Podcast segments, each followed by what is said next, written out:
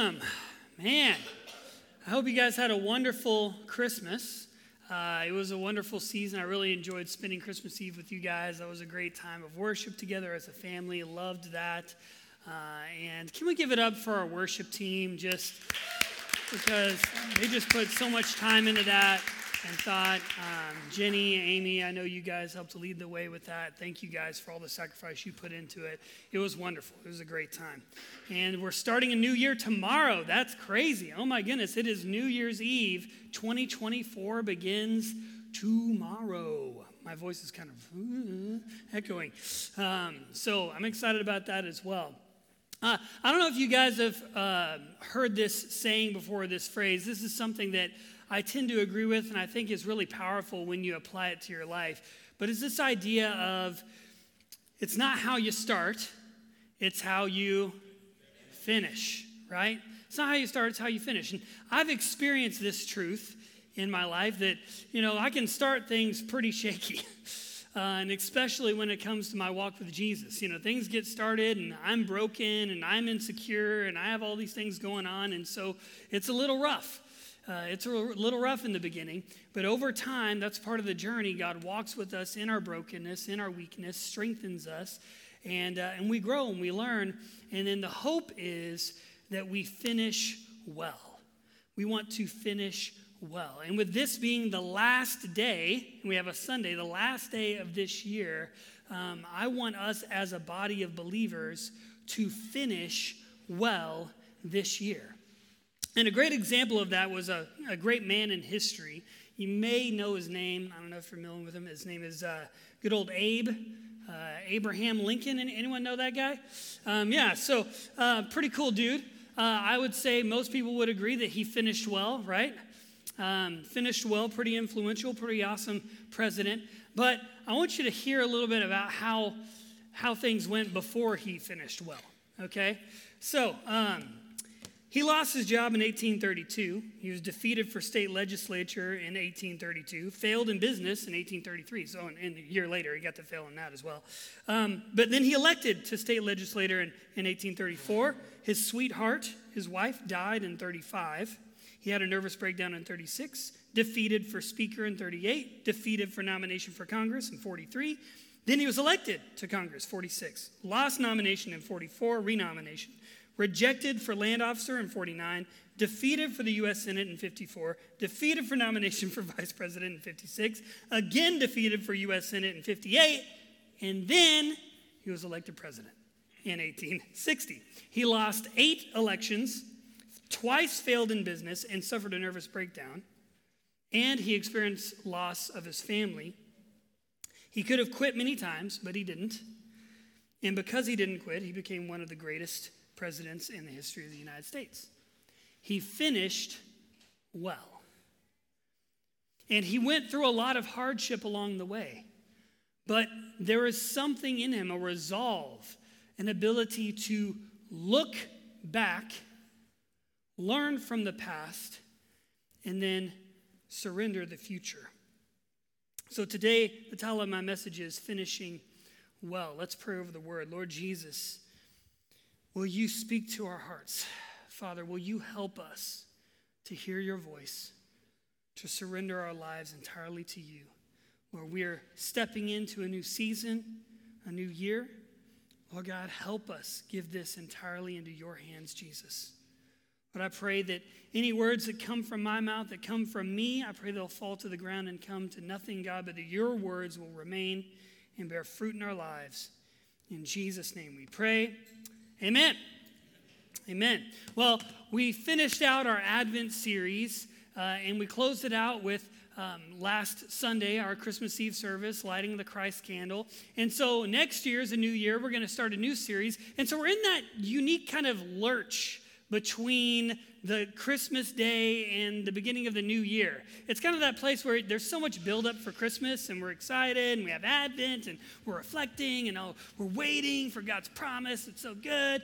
And then we get to Christmas, Christmas is there, and then it's like, oh, now what? it's like, okay, I guess we get to take down the decorations. That's exciting, you know? It's like so sad. But there's this weird space because New Year you have like uh, goals that you set or whatever, and you have kind of its it's it kind of has its own thing. But then there's that week in between. There's that little space there, and it's like, what do I do now?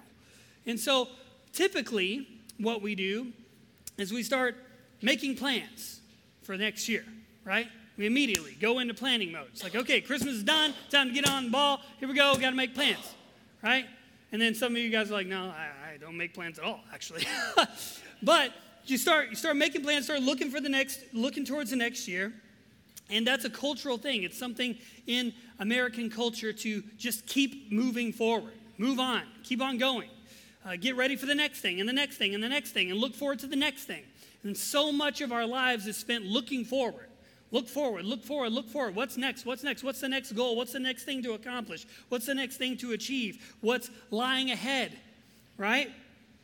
And we keep going, no time to lose. But the problem is when we do that, we miss out on the fruit of reflection. Now, that was the entire Advent season, right? The whole season of Advent is about kind of reflecting and, and waiting on the Lord and putting our trust in Him and creating space. But there's something so important before we start just charging ahead with making plans for our next year to stop, to pause, to ponder, and to pray and reflect on what has happened. What, what has led me to this point? Because the problem is, is that we go through an entire year, 12 months of our life, 365 days of living, and then at the end of it, we just start planning for the next 365 days. What about what happened during all of that time? What happened? What did God do? Where was He? How was He speaking? How was He moving during that time? And so we miss on reflection, but then not only that, as soon as we dive into the next year, we also can miss God's timing. We get ahead of the Lord. And we can even miss His will altogether. It's, it's very common that we get into this rhythm in our life of the, a pattern of doing things, a way of doing things, but that rhythm very quickly can turn into a rut where we're stuck in a way of doing something. And when we take time to pause and to reflect and to seek the Lord, that gives God the opportunity to bring some awareness and say, hey, that rhythm that you're in, actually, that's a rut. I need to help pull you out of that a little bit. I'm, I'm calling you to something a little bit different. Or there's something, something new that I'm calling you into. But we'll miss that opportunity if we don't pause. And so, a, a, a popular thing in culture is resolutions, right? We all know New Year's resolutions. But it's interesting about what the interesting thing about resolutions is most of the time, especially in Western culture, it's all about what I don't have. Right? It's like I want that I set a goal, have a goal for something because I want something that I don't have right? I want to lose weight, right? Uh, so I, I, want something I don't have. I, uh, I want to have this, achieve this goal, or I want to do this in work or in business or whatever. And so it's this idea of wanting something that I don't currently possess. And the problem with that is we go into each year, if we follow that mindset, we go into each year with this mindset of lack, of I don't have anything. And so I'm planning on having more. I hope to have more. And God isn't opposed to us having a plan. He's not opposed to us having more in our life because we see God's plan throughout redemption, throughout human history, right? He has plans. He has a plan for our life. But God's plans aren't about us having more. That's the difference. His plans are about Him having more. It's not about gain, it's about surrender. And God's plans for us, it's not about gain, it's about surrender. It's not about control, it's about release. Because God knows when we release, that's when we experience His life, peace, and freedom. But if we're always trying to take in and capture and gain, then we do this. We're clinging to something. The peace and freedom is found in that surrender, not in the excess. We can get caught up with these resolutions and what the future has in store, and then we forget to look back and see just how far God has brought us. We look at what we don't have and we forget about what we do have. But the people of God, the Israelites, in Scripture were really good at looking back to go forward. They're really good about remembering, right? We've talked about that before. God has a way of tying the past to the future with his plans in the present. He ties them, he weaves them all together. God, nothing is wasted with God. Isn't that so cool? Nothing is wasted. Even, even the mistakes of our past, he can use those for redemption and for life, for transformation, and for lessons learned. So nothing is wasted. He takes the past and the future and weaves them together. Reflection, surrender, and through his guidance in the present moment. And that's how we finish well. Is that we tie both the past by taking time to reflect and learn and grow and see what God has done and not forget that, have gratitude, learn from the experiences, but also we lay hold of the future by surrendering it to the Lord and hearing His direction and His plans, and then we're able to finish one season and go to the next well and transition well in our lives. And so we see this process in the life of Joshua. His final statement to the people of Israel in Joshua 24, look at this. It says, Then Joshua assembled all the tribes of Israel at Shechem. He summoned the elders, leaders, judges, and officials of Israel, and they presented themselves before God. Joshua said to all the people, This is what the Lord, the God of Israel, says. Long ago, your ancestors, including Terah, the father of Abraham and Nahor, lived beyond the Euphrates River and worshiped other gods. But I took your father Abraham from the land beyond the Euphrates and led him throughout Canaan and gave him many descendants. I gave him Isaac, and to Isaac I gave Jacob and Esau. And he goes on in verse 5 Then I sent Moses and Aaron, and I afflicted the Egyptians by what I did there, and I brought you out. When I brought your people out of Egypt, you came to the sea. The Egyptians pursued them with chariots and horsemen as far as the Red Sea, but they cried out to the Lord for help, and he put darkness between you and the Egyptians. He brought the sea over them and covered them. You saw with your own eyes what I did to the Egyptians. And then he goes on and on, and Joshua starts building this memorial. He begins to tell the stories of what God has done. And it's not just the highlights. He doesn't just talk about the amazing things that happened, he talked about the hardship. He talked about the desert years, the wilderness, and how when they complained against God, then a whole generation was lost and didn't go to the promised land. But then he talked about going into the promised land and, and taking hold of that and, and having that promise fulfilled. And so he goes through the history and paints this beautiful picture of all the hardships and triumphs that the people of Israel experienced through the years. So he builds this memorial. And then in verse 14, he says, Now fear the Lord and serve him with all faithfulness. Throw away the gods your ancestors worshipped beyond the Euphrates River and in Egypt, and serve the Lord. But if serving the Lord seems undesirable to you, then choose for yourselves this day whom you will serve, whether the gods your ancestors served beyond the Euphrates or the gods of the Amorites in whose land you are living. But as for me and my household, we will serve the Lord. Verse 16 Then the people answered, Far be it from us to forsake the Lord to serve other gods.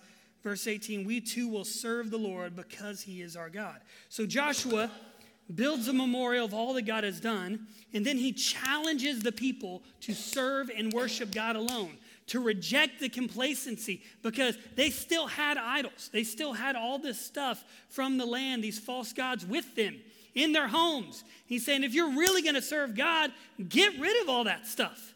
Start fresh. Everything new, everything belongs to Jesus. And so he challenged them because they were still holding on to things from their past. And he confronts them about it, and, they, and then they reassure him. So finally, in verse 22, it says Then Joshua said, You are witnesses against yourselves that you have chosen to serve the Lord. Yes, we are witnesses, they replied. Now then, said Joshua, throw away the foreign gods, he says it again, that are among you, and yield your hearts to the Lord, the God of Israel. And the people said to Joshua, We will serve the Lord our God and obey him. And so at the end of his life, he challenges the people. And he says, Listen, remember what God has done. The good, remember the good, remember the bad, and how God worked it all for your redemption. Remember that. He said, and don't get comfortable. Don't just settle in and start taking on all the idols of the land. Reject complacency. Follow the Lord. Be steadfast. Align your values with Him. Yield your heart entirely to the Lord. And then follow His lead in your life. I believe this paints a picture for us on how we can finish well. And finishing well is not just it's not just at the end of our life. I mean, we want to do that. That's the ultimate goal, right? But there's seasons. We have seasons in life, and God leads us from one season to the next, and He transitions us in our life. And there's nothing special about from going from today to tomorrow. Like nothing happens. nothing happens at midnight. Like it's not like, oh, suddenly I feel different, you know. I am a second older. That nothing happens when you go from one year to the next, except for the ball lighting up in New York City, you know. That's the only thing that happens. Nothing takes place. It's just another day. It's another second. It's another, another hour that passes. Um, that's it. There's nothing special about it. But something that we do see, again, in Scripture is that there were festivals, there were events that the people of God had for the purpose of putting a landmark, putting, putting something up where they can remember a time set in stone. Hey, this is the time that we take to intentionally remember what God has done and what He is asking us to do. And so a new year is an opportunity for us to do that. This is an opportunity for us to be intentional and to remember what God has done and to prepare for what He has ahead of us. Amen? So that's what we're going to do today. We're going to look at this story and see four different steps in, in finishing well. And with each one of these, there's a reflective question that I encourage you all to just take with you this week.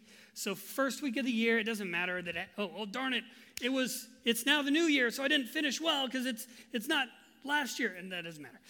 Just take time. I encourage you to take some time this week and pause, reflect, think about some of these questions, and see what God does in preparing us for a new season. All right, so number one, how do we finish well? Number one, build a memorial.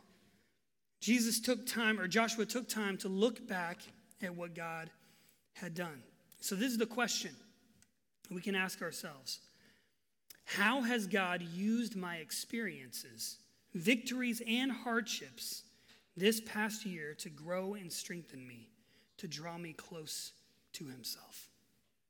How has God used the experiences of this last year to grow and to strengthen me or to draw me closer to Himself?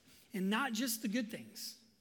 Look at the hardships. Look at the things you've endured. How did, how did God use that in a redemptive way? Because God does that. He doesn't, nothing is wasted. Or maybe how could He use it to bring life to you and to grow you? Because think about it this way when we're going through a hard time or a hard season, it's hard to see where God's at, right?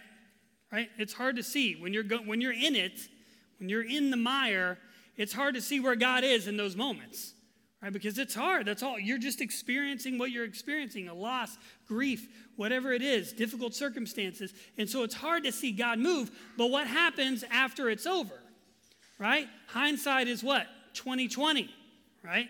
You look, you, when, you, when you're past something, you can look back and see, oh, I see what God was doing there, or how God used that in my life, or how He grew me, or strengthened me, or, or whatever He did. But the problem is, if we never look back, then we won't know. We won't see it. A lot of times, God does grow us.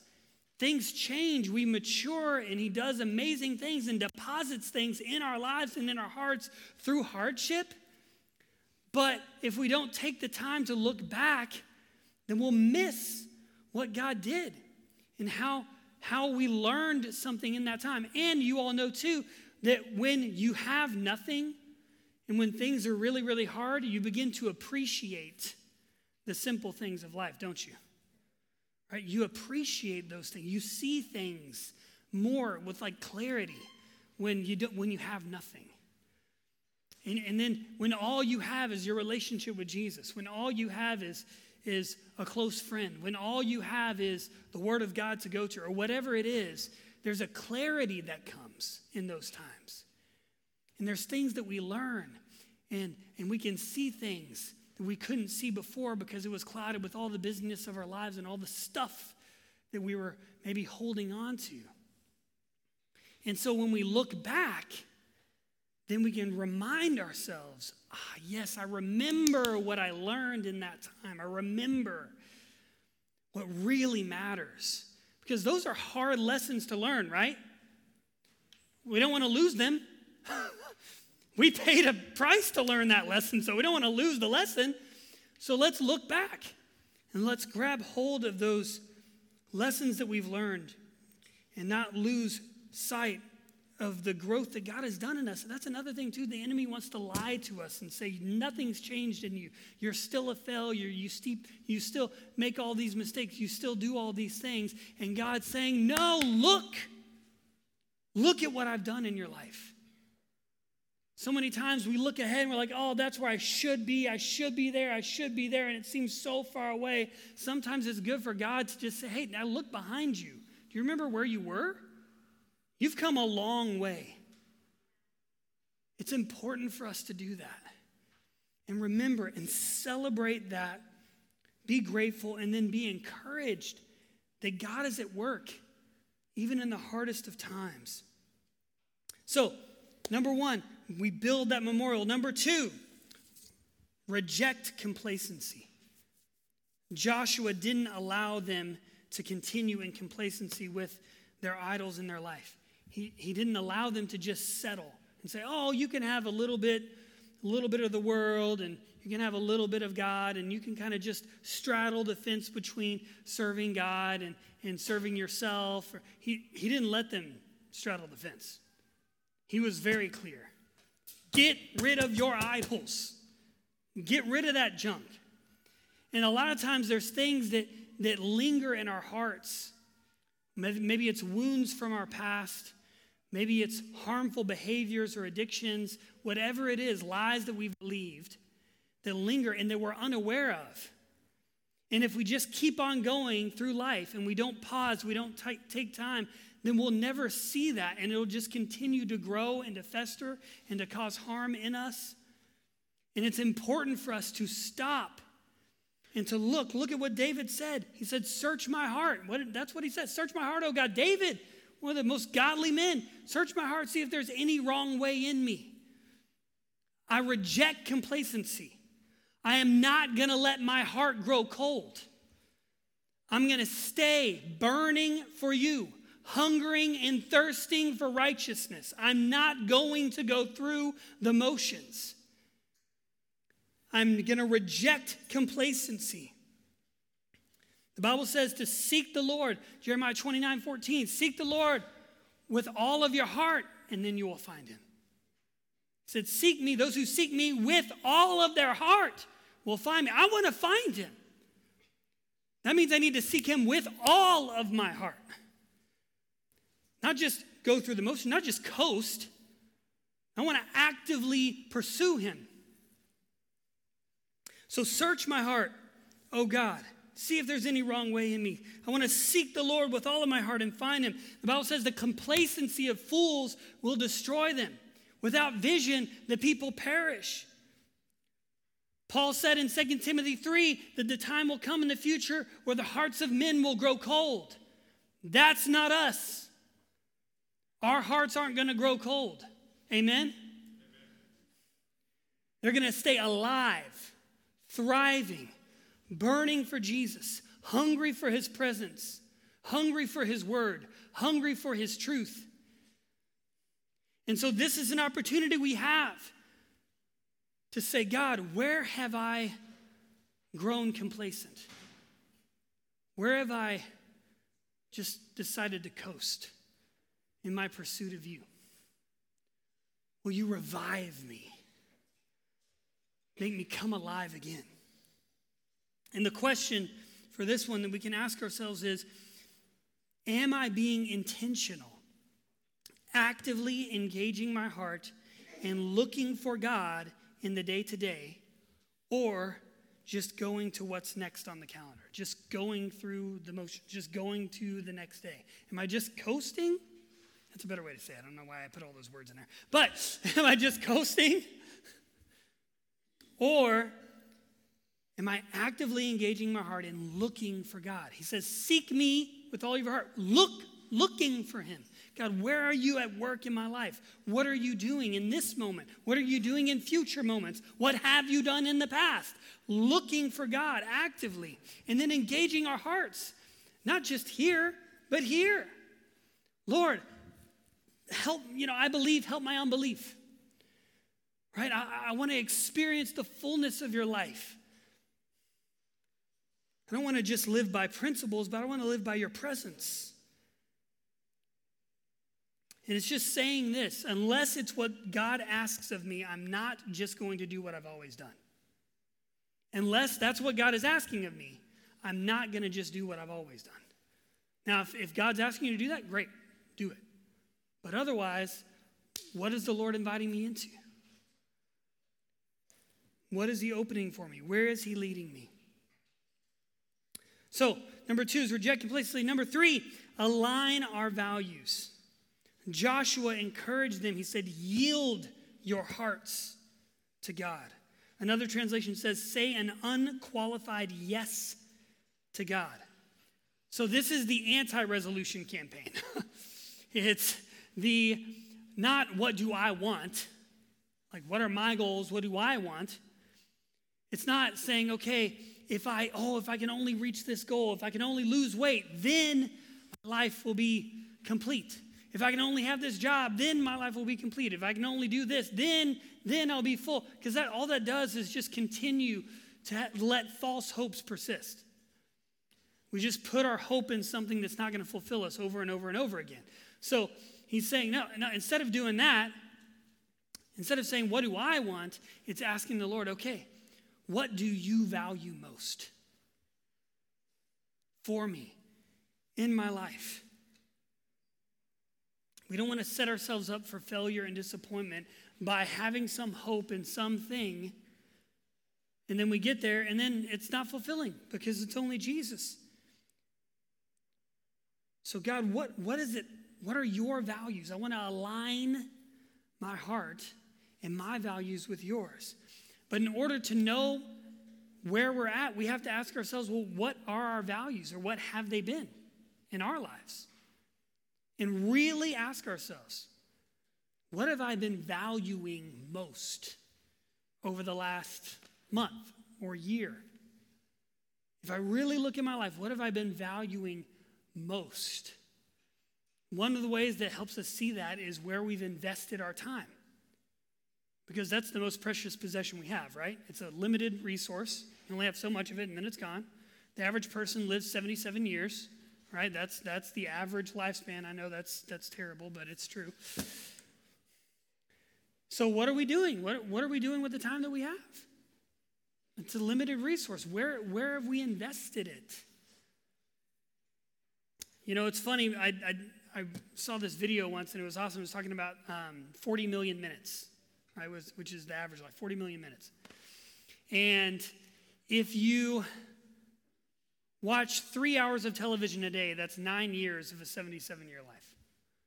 Nine years. Wow. You watch, you go to, you spend an hour in the bathroom a day. I mean, that's necessary, guys.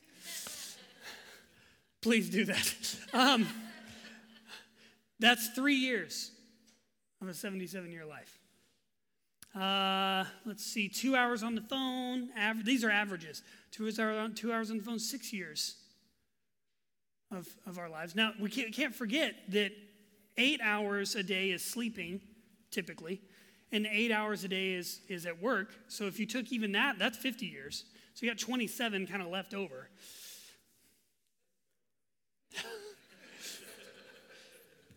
so, I mean, it's amazing when you add it up. We don't have, the Bible says life is a vapor, it's a breath. It's here today, gone tomorrow. And that's for all of us. If you're six or you're 96, it's the same. It's, it's quick. So, where are we investing our time? that gives us a glimpse into what we value most.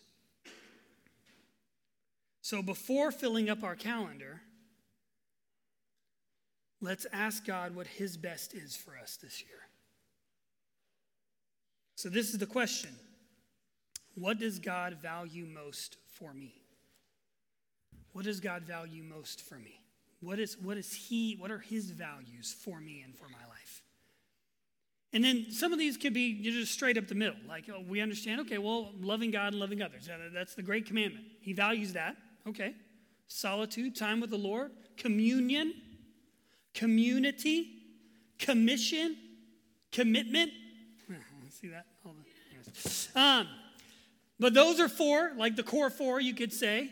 So we can build on those values our relationship with the Lord, our relationship with one another, pointing people to Jesus, and then committing to those things.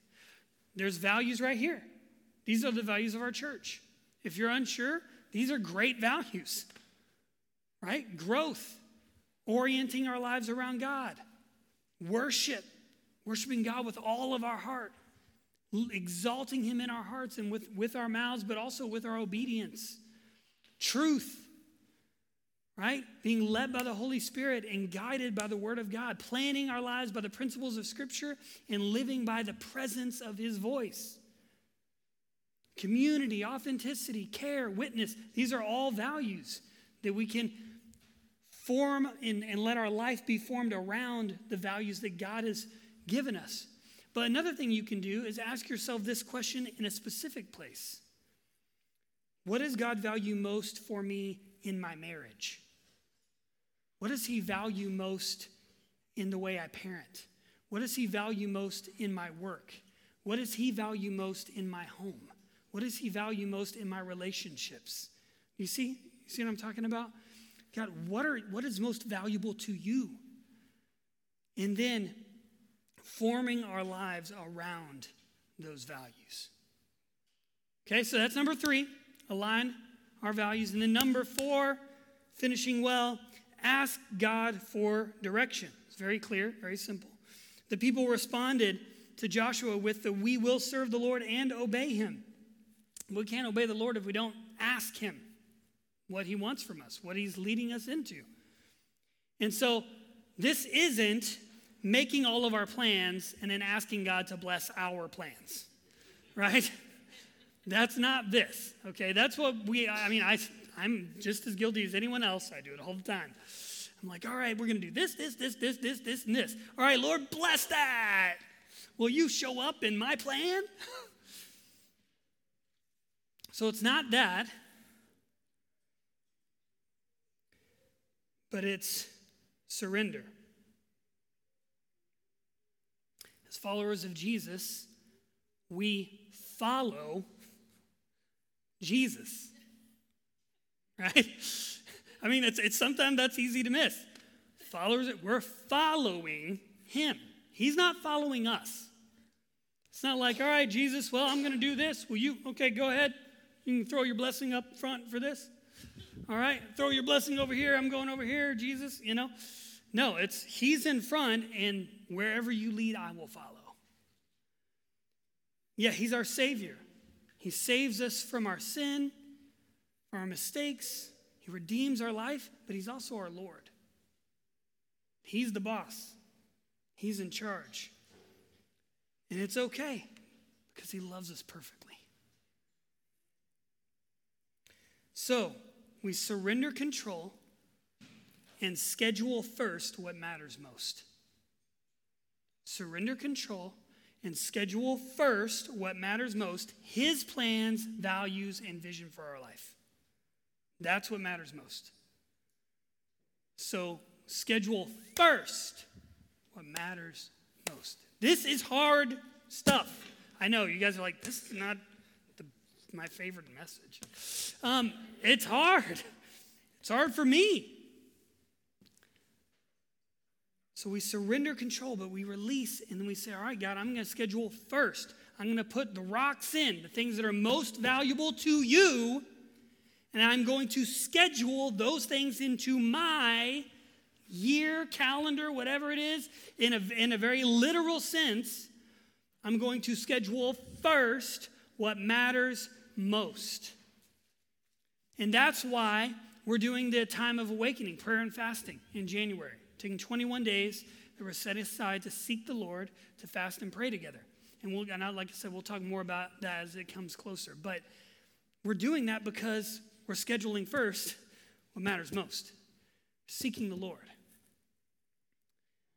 So once we know what God values most for us, we must shape our lives around those values. So the last question here we can ask ourselves is this How can I shape my life day to day around what God values most? And little, Lord, how can I shape my life around what you value?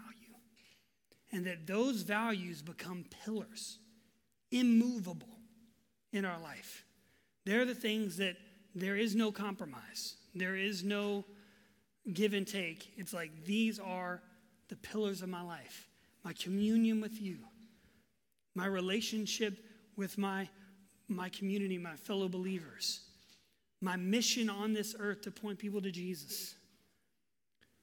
This obedience to you and submission to you and surrender to you. These are the things that are non negotiable, that aren't going to move, and the rest of my life can flow around these pillars. And so we take time, take time this week, and can we put up the four? There, there they are. Four, look at them. They're ahead of me. Okay, so the, the fourth question, do we have the fourth question up there? That's kind of, the, that's the, that's the point. Is it, uh, how can I shape my life day to day? That's okay. There it is. That's the fourth question. That's okay. So um, go back, let's go back to the list. So, right here, just take some time. I know it's, it sounds so easy to say that. Just take some time. take some time. just a little bit. Find some time. Start by saying, All right, Lord, I'm scheduling first what matters most this first week of this year. And I'm going to take some time and reflect. I'm going to ask these questions with the leading of the Holy Spirit and prepare. I want to close with this God wants all of us, every part of our life. He wants everything. Now, that sounds extreme. It's like, oh, my Lord, okay. Okay, God, you want everything. And it can sound demanding.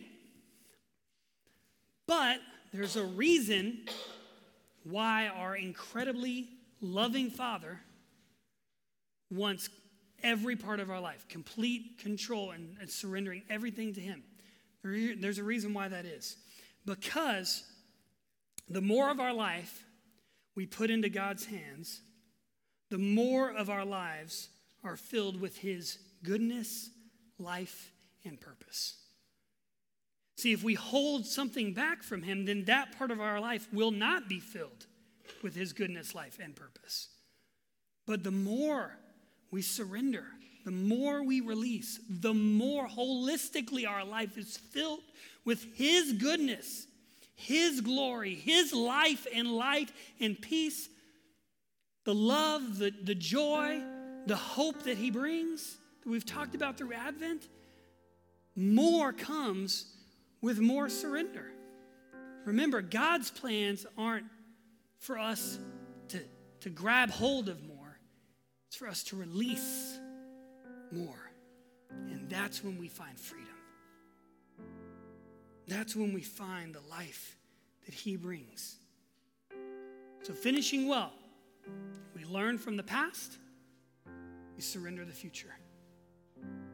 We learn from where we've come and we surrender where we're going.